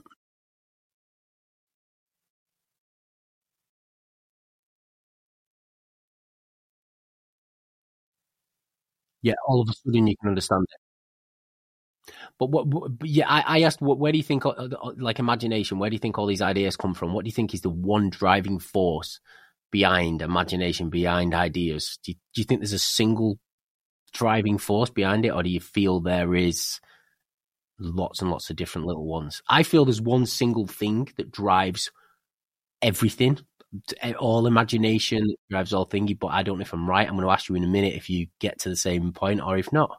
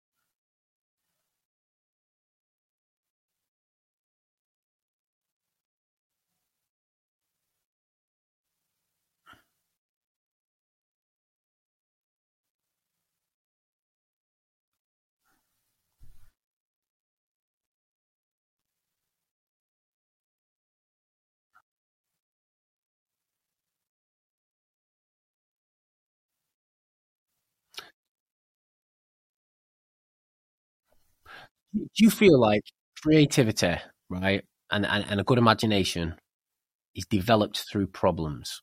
Everything stems, even though we try and stay positive, everything stems from that negative. And what you, as you were saying, I was thinking, yeah, I, I am on the right track because, like, you run about the people in the savannah. What's the problem? Well, the fucking lions are going to eat you. That's the problem. Or the guys who uh, a freezing cold out out in the in the rain and they need to make covers so there's a problem so they become creative. So i think everything i think if, if you learn to spot problems you can be super successful. And, and and that's exactly when you were talking about jeff bezos i thought the same thing before. Jeff bezos spotted a problem in the market that people are fat and lazy and don't want to leave their houses and don't want to do anything like go to these shops and everything else. So i'm going to create the biggest e-com store on the on in the in the world and very very cleverly he realized that there's over 3,000, I think it is, new um, books being published every single year. And every single one of them fit through a standard letterbox on a normal front door, or almost every single one of them, meaning the distribution, he, he knew the distribution network was the most important part, right? But obviously, to build out a distribution network, you need a setup where nearly everything will fit through a letterbox. His, his network is so amazing now that he doesn't need to, that that he transcended that. But initially, if he'd have gone after any other product, right, th- th- there's not as many new ver- because you want something that, like, for example, most people probably read one book a year, but people who read a lot probably read between twelve and fifty books a year. Okay, because they'll read at least one a month. I mean, I read, I probably read one book a week, maybe two a week because I'm a proper, I, am just a studier. That's all I do is a study. I love to think, and, and when I speak to people, I might come across as stupid because I'm not classically educated like a, a student of school. Uh, but I'm ed- very, very educated when it comes to understanding all of the other crazy shit that I learn about. Um, so it's it's it's kind of different. But what, what what I feel is is I, I feel it. Everything comes from a problem. I think I think we get we find a problem and then that makes you become creative or die. At the beginning, it was be creative or die, and then it kind of beca- became bred into us, and then everything becomes a problem. I mean, it's like even silly things like I've got a presentation clicker right there on my desk, right? We've got a mouse that does the exact same thing, okay? But I don't use it. I use my presentation clicker when I'm talking on a presentation. So somebody came up with that out of the problem that holding a mouse and clicking it and doing it and being able to walk around when you're chatting, it's a tiny little problem, but it's a solution that can be turned into income. So if you figure out and spot problems, you you teach yourself to spot problems, you can become, and obviously then follow through and, and do something about it. I think people can be successful in in and isn't it crazy how we, we're talking so much about success and about money and about riches and about because of the book that we're, we're, we're talking about. And then let's say next week when we come on and we're talking about something completely different, we more than likely won't mention money or finance or anything else. I'm looking forward to doing this podcast every single week. So let's let's draw it to a close. Let's let's say um, what's your final words on on, on the whole uh, Think and Grow Rich, Napoleon Hill?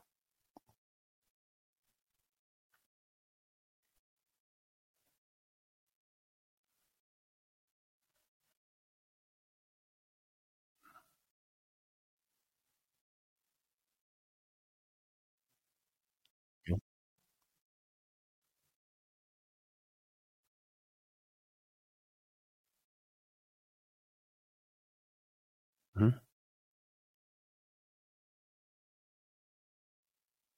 Where does he say this?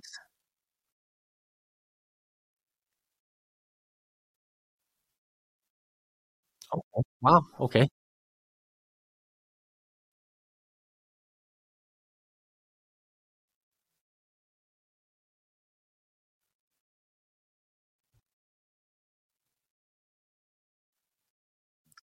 Wow. Okay.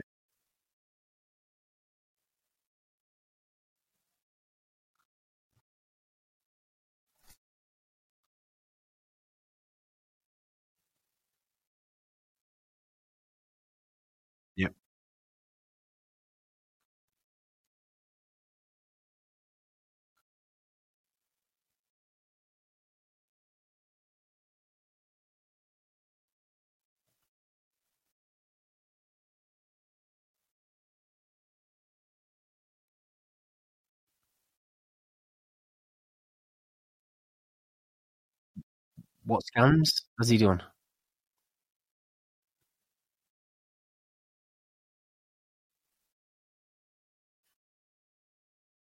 Mm-hmm.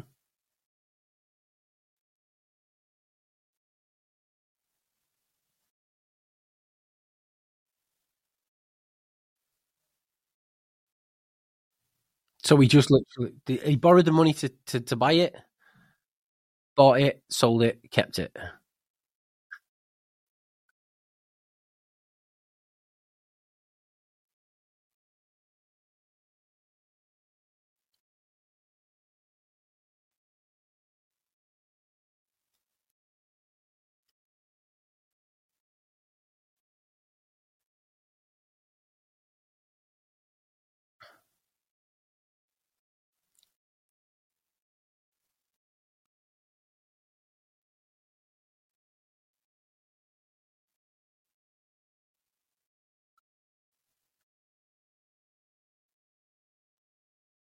So what was his real name? His real name was Oliver Hill. Ah, right. Okay. I didn't know any of these bits. And what what did he go to prison for?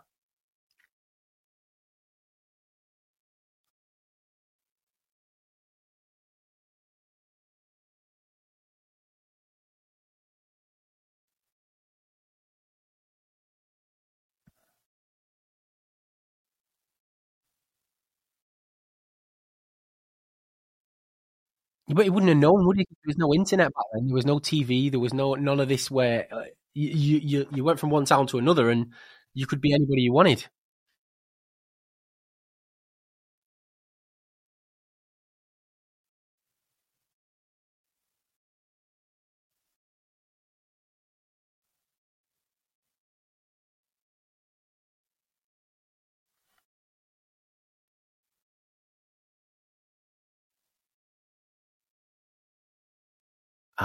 Ah, right. So we never actually brought this up before. You... Okay.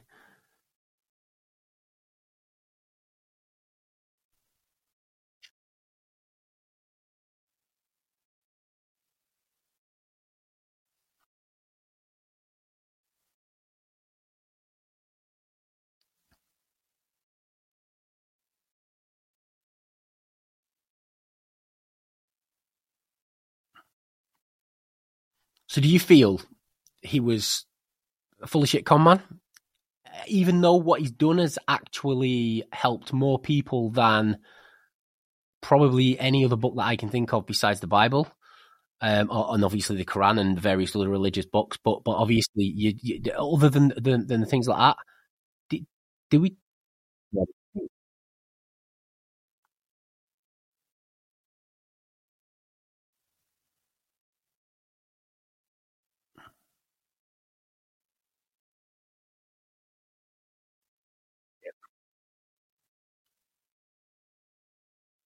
Yep.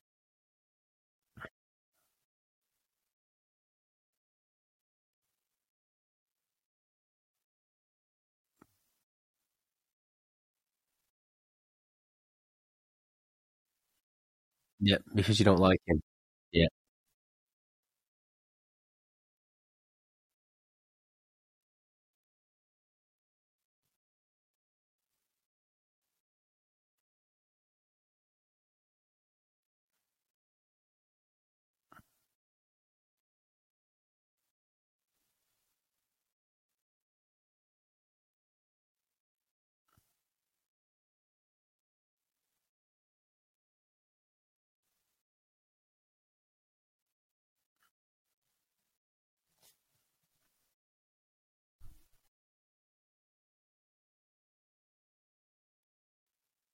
Yeah.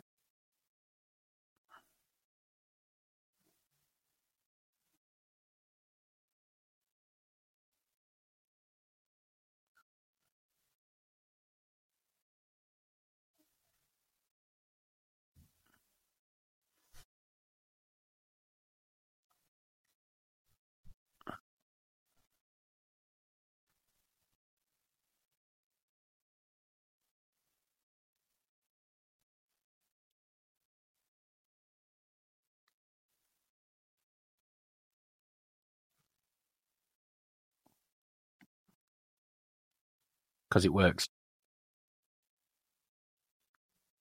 No. And, and what he created does work. It really, really does work. You don't have to follow it as blindly as he tells you to, but I mean, the major- I mean, the mastermind principle, like I said at the beginning, is my favorite because um, it's like me, me, me and Dave Casser, one of my business partners. Um, we met in in Spain and we we hit it off straight away. And the first twelve months of doing odd little things together that would never have existed otherwise, we did over six hundred grand.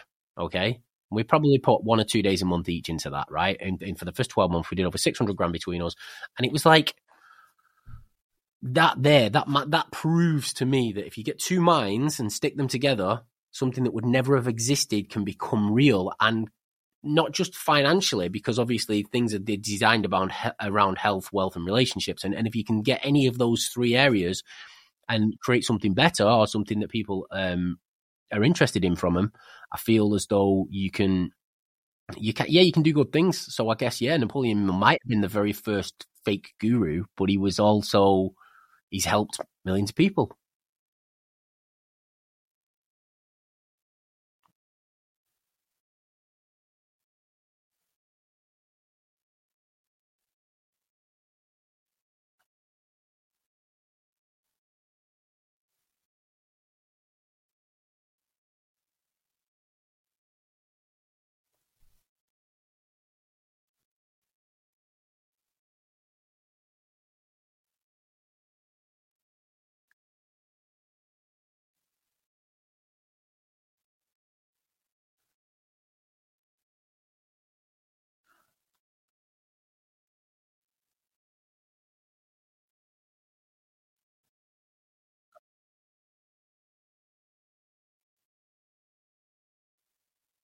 Yeah, it's, it's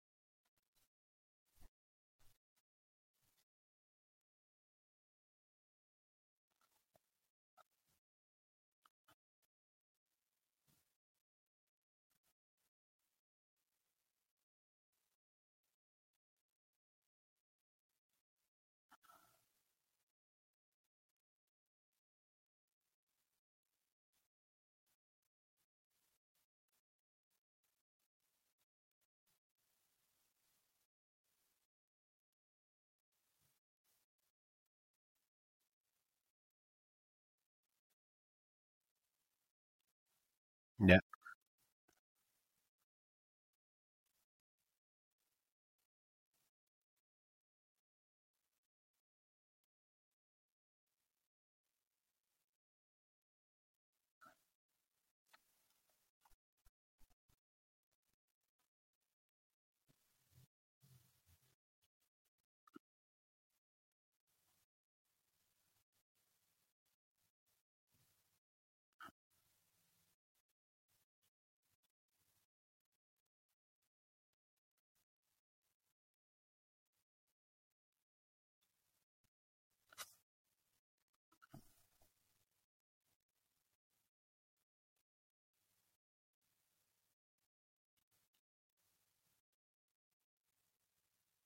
Yes.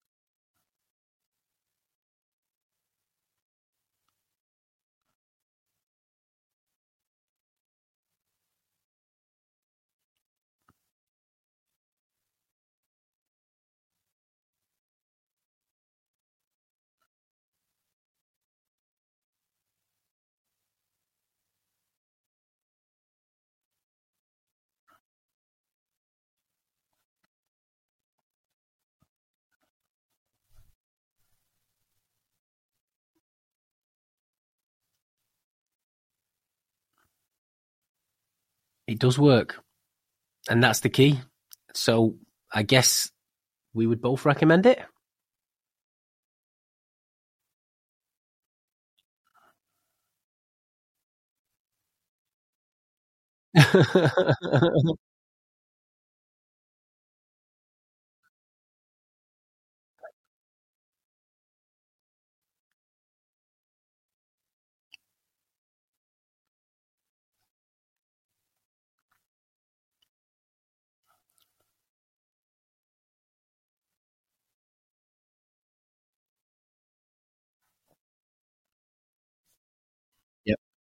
Simple.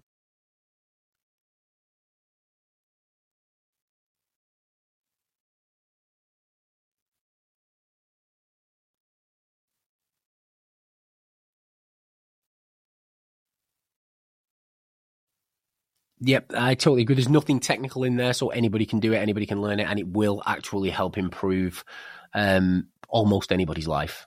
So, yep, it gets a thumbs up from both of us today. Um, even if Napoleon Hill wasn't such a, a, a a nice man. Maybe he was. Maybe he was just misunderstood. We don't know. But if you've enjoyed today, if anybody's enjoyed today, like, subscribe, because this is a brand new podcast that we're going to start doing every single week. Next week, we intend to come on and we're going to go through Atomic Habits. Um, so we're going to spend an hour, two hours, depends what it is. But make sure you like and subscribe because this is a brand new podcast we're doing on a brand new channel. Channel. It's going to be me and Callum at first every single week, going through different things, figuring out our, finding our feet, figuring out how we're going to do it, and then once we figure out and we find out how we're going to do it, which everything starts like that, um, then we will start maybe getting guests on and doing other such things. But we'll we'll, we'll see where it goes. So everybody who's watched to this point, thank you very very much. This is the first of I hope many. And Callum, thank you very, very much. It's been awesome being spending this few hours with you today.